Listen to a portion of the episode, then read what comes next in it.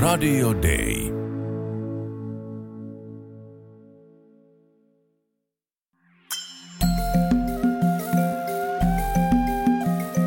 Usko, toivo, rakkaus. Mutta suurin niistä on rakkaus. Kirkko maailmalla. Tervetuloa kuuntelemaan Suomen lähetysseuran Kirkko maailmalla ohjelmaa. Minä olen Tarmo Ylhävuori. On erilaisia tapoja rukoilla illalla. Joku rukoilee perheensä kanssa, toinen itsekseen sängyssä hyttysverkon alla. Tänään kuulemme kahden lähetysseuran työntekijän ajatuksia eri puolilta Afrikkaa. Jutellaan aluksi Kai Ojalan kanssa. Hän työskentelee teologian opettajana Etiopiassa.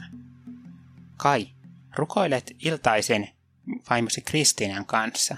Millainen se hetki on? Siis me ollaan molemmat palveluksessa, että, ja sitten molemmat jaetaan tämmöinen niin oma henkilökohtainen vakaumus.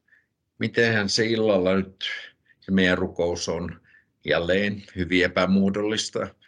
Rukoillaan meidän kahden aikuisen lapsen puolesta vanhempien puolesta. Ja tota, no jotenkin mä itse arvostan kyllä hirveästi sitä, että jotenkin voi kääntyä Jumalan puoleen myös yhdessä vaimon kanssa. Se on monesti illalla viimeisenä näin. Mutta meillä on tosiaan täällä Etiopiassa niin Naumi-tyttö, joka on 10-vuotias, niin myös hänen kanssaan on semmoiset iltarutiinit, niin lauletaan joku laulu yhdessä ja rukoillaan isovanhempien puolesta ja näin. Ja aika usein sinne luetaan myös raamattua, että tuo lapselle semmoista turvaa, näin mä koen. Mm. Niin, että tavallaan kokoonnutte sitten koko perheen kanssa siinä. Kyllä, joo, välillä koko perheen kanssa, mutta sitten joskus, siis mä oon ottanut vähän niin vastuuta siitä, että, että jos ei Kristina ole paikalla, niin minä vedän sitten Naamille tämmöisen iltahartauden. Minkälaisia lauluja te siinä laulatte? Hmm. Siinä varmaan tulee jotenkin se tausta esille, eli mä oon tämmöinen körttihenkinen pappi, niin saattaa olla, että joku tuttu körtti virsi, jonka Naami osaa, mutta sitten myös muita. Hän saa oikeastaan lapsi päättää, että mitä lauletaan ja sitten sen mukaan mennään. Mutta jotenkin niin kuin, se varmaan tulee sitten korttiläisyydestä, että mä jotenkin koen, että silloin kun lauletaan joku laulu, niin se on myös rukousta. Eli siinä ei ole välttämättä hirveästi korulauseita. No mitkä on semmoisia sulle tärkeitä lauluja? Niin, mikä on semmoinen, no ajattelen, että mä otan virsikirjan numero 318, Jeesus ainoa heikkoja auttaja. Et mä oon tosiaan kymmenen vuotta toiminut sairaalapappina, niin tota, se, se virsi on tullut hirveän rakkaaksi. Se ei ole niin, niin sanottu körttivirsi, mutta siitä huolimatta, että jotenkin itse kokee, että sairaalapappina kärsimyksen keskellä, niin, niin ei sinne hirveästi voi muuta kuin se ohjata ja esitellä Jeesusta. Hän on kärsivää auttaja. Et siinä loppuu sanat kuivuu niin sanotusti huulille.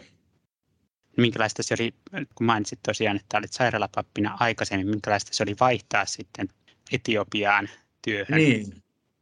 Joo, kyllä mä itse ajattelin jo, että jotenkin se juna on mennyt jo. Mä en ihan nuori enää ole, että karvaalta 50, niin ajattelin, että en mä enää lähde lähetystyöhön missään tapauksessa.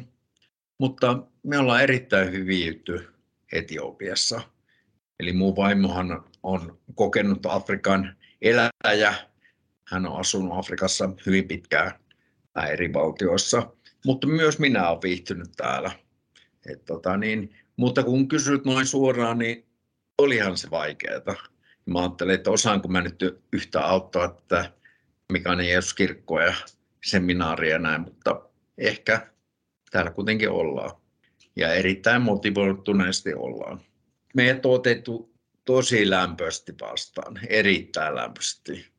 Että, tota niin, kyllä mä koen, että etiopialaiset rakkaat ystävät, niin ne tekee kaikkea, että mitä viihyttäisi ja voitaisiin olla. Miten se näkyy se lämmin vastaanotto? No se nä- näkyy, jos halun auttaa hirveän paljon. Siis se välillä jopa ärsyttää. Eli mullahan vasen polvi on leikattu kahdeksan kertaa ja mä käytän tuommoista keppiä. Kaikki haluaisi auttaa ja näin. Ja kuitenkin on niin, että mä nyt kuitenkin pärjään, vaikka huonosti kävelen, niin kyllä ihan hyvin pärjään. Mutta tavallaan niin kuin ihmiset haluaa joka paikassa auttaa, jos vaikka kauppaan. Mutta sitten konkreettisesti niin tavallaan se lähipiiri niin vie meitä kauppaa, haluaa auttaa konkreettisesti, jotenkin oppisi nämä paikat ja muuta. No, semmoinen juttu, että täällä on, on ollut tämmöisiä välillä, esimerkiksi juokseva vesi ei toiminut, eli neljä viikkoa meni ennen kuin saatiin vettä taloon, niin ää, nämä ihmiset kantaa vettä tänne kotiin ja muuta. Että kyllä ne sille osoittaa konkreettisesti, että yrittää ainakin parhaansa. No kerroit tuossa aikaisemmin jo vähän työstäkin tuota, siellä Etiopiassa. Mitä kaikkea Joo. sulla kuuluu siihen työhön? Mm. Joo, varmaan semmoinen niin keskeinen elementti on tämmöinen opettaminen seminaarissa. Eli tuota, mä opetan siellä ja varmaan syksyllä opetan vielä enemmän. Et nyt mä oon vähän niin hypännyt kesken kaiken mukaan, mutta heti halusin aloittaa.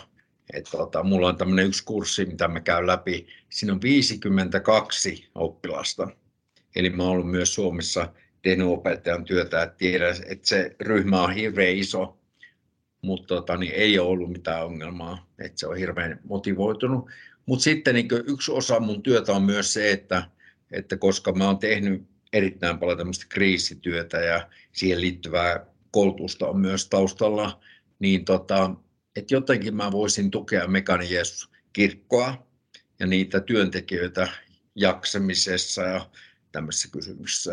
Eli täällähän kirkko kasvaa hurjaa vauhtia. Se on ihan uskomatonta, kun nopeasti se kasvaa. Mutta samalla kun kasvu on voimakasta, niin myös käy niin, että väsähtää ihmiset. Eli moni työntekijä on tosi väsynyt. Ja kyllä me koen, että mä tein jo tämmöistä niin sanottua näkymätöntä työtä. Eli paikalliset ohjaa myös mun luokse ihmisiä, että he juttele vähän tämän kanssa. Ja ehkä siinä on niin nyt tällä hetkellä vielä, että on lähinnä säilyynä, kuuntelee, yrittää hahmottaa, että missä mennään ja näin. Mutta se vie aikansa, että sille elämä on opettanut, että vielä ei ole aika sanoa mitään suuria sanoja, että näin pitäisi tehdä. Ehkä ei koskaan ole, mutta ei erityisesti nyt. Kirkko maailmalla. Toisena vierannei on Teija Lievonen Angolasta. Hän työskentelee sillä kasvatuksen asiantuntijana itäisen ja eteläisen Afrikan alueella. Teija, millainen sinun iltarukouksesi hetki on? No nykyään makaan tuolla makuuhuoneessa hyttysverkon alla ja oikeastaan mä kelailen, riippuen vähän niin kuin väsymys- tai virkeystilanteesta, että kuinka paljon aikaa mä siihen käytän, mutta, mutta tota, hetken ainakin mietin, että mitä sinä päivänä on tapahtunut ja, tota, ja ketä mä oon, on niin tavannut, kenen kanssa viestitellyt tai keskustellut. Ja, ja oikeastaan siitä tulee myös sitten se mun niin kuin, sen iltarukouksen sisältö, koska se on oikeastaan se on niin vähän sekoittunut se niin semmoinen ajattelu ja kuluneen päivän kelailu ja rukous, että se, samalla kun mä mietin niitä ihmisiä, niin mä myös niin kuin rukoilen heidän ja tota, niin kuin niiden asioiden puolesta, joita me ollaan ehkä keskusteltu, käsitelty tai, tai joiden kanssa minä olen niin kuin tehnyt töitä sinä päivänä onko se niin kuin ajatusten virtaa vai onko, onko siinä jotain niin kuin sanoja? Siis se on enemmän ehkä ajatusten virtaa. Joskus ne, se, ne on myös ääneen lausuttuja sanoja, mutta ne ei ole mitään, mikään tietty kaava, että se menisi, menisi niin kuin samalla lailla.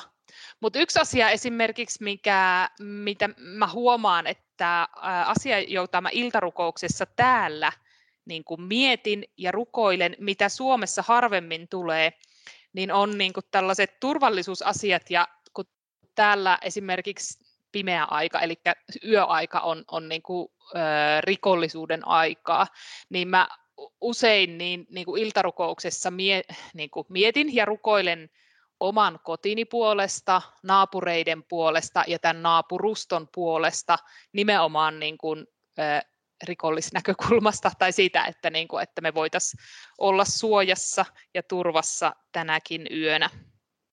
Et, tota, mä en, en, turvaudu, en turvaudu niin kuin, vartioihin yöaikana, vaan enkelvartioihin sekä omalla että sitten tosiaan niin kuin näiden naapureidenkin kohdalla miet, niin, miettii ja rukoilen tämän puolesta. Ja toki myös muistan niitä niin kuin siis Suome, Suomessa tai muualla maailmassa, lähinnä Suomessa olevia niin kuin perheenjäseniä myöskin miettii, että kun yhteydenpito täällä, kun, kun asuu ulkomailla, niin tuota, toki pidetään yhteyttä ö, näiden sähköisten viestimien, WhatsAppin ja muun välillä, mutta sitten myös jotenkin tuntuu, että etenkin silloin, kun on täällä, täällä kaukana, niin sitten se niin kuin rukous on myös sellainen yhteydenpidon väline, että sitten oli sitten huolta tai vaikka ei olisi huoltakaan, mutta kun miettii niin kuin niitä, niitä rakkaita ihmisiä tai Suomen ihmisiä, niin tota sitten nekin on usein ne ajatukset semmoisia tota,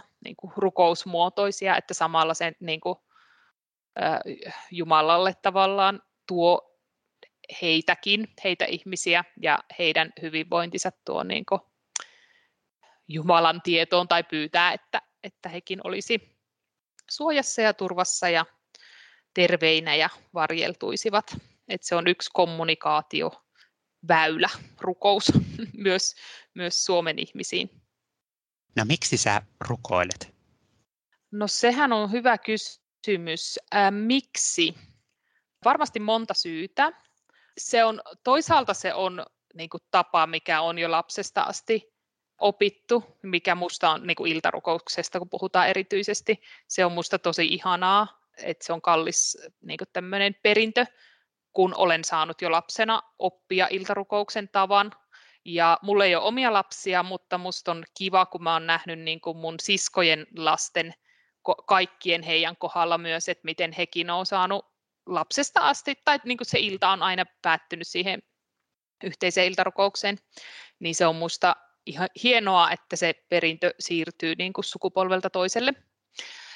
eli, eli osit, miksi mä rukoilen, niin osittain siitä syystä, että se on jo lapsesta opittu tapa, mutta myös siksi, että, että tota, no, siksi, että, että mä olen kiitollinen Jumalalle siitä mi, niin kuin koko elämästäni ja siitä illan hetkenä siitä menneestä päivästä, oli se päivä millainen tahansa, iloinen tai surullinen tai rankka tai kevyt, mutta silti niin kuin, ö, olen siitä ja haluan olla kiitollinen ja ehkä se rukouksen hetkessä myös, niin kuin, tai mä tiedän, että se on hyvä olla niin kuin kiitosmielellä, joten jos on vaikka purnuttanutkin siinä pitkin päivää, että on, jos on ollut huono päivä, niin sitten ainakin siinä, kun, kun sitä ajatuksen rukousvirtaa, niin kuin, tai siinä virtailee illan hetkenä, niin se on kuitenkin kiitollisuuden ja toivon sävyttämää ajattelua ja rukousta,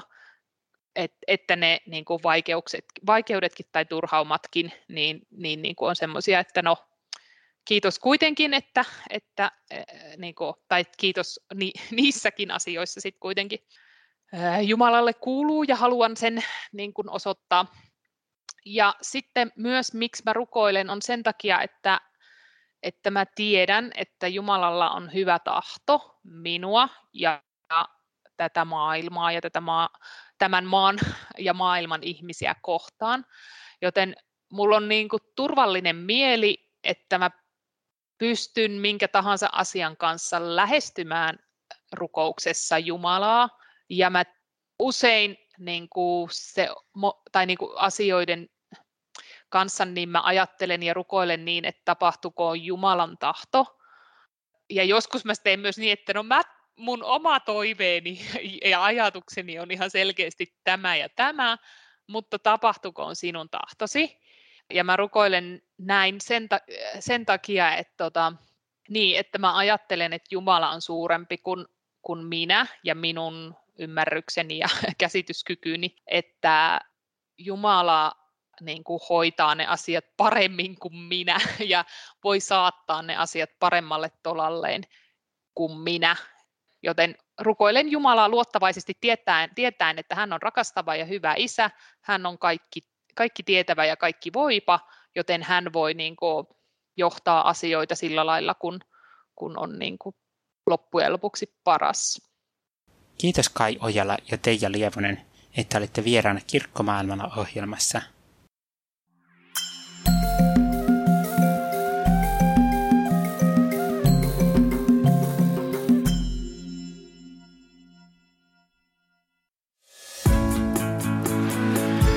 Radio Day.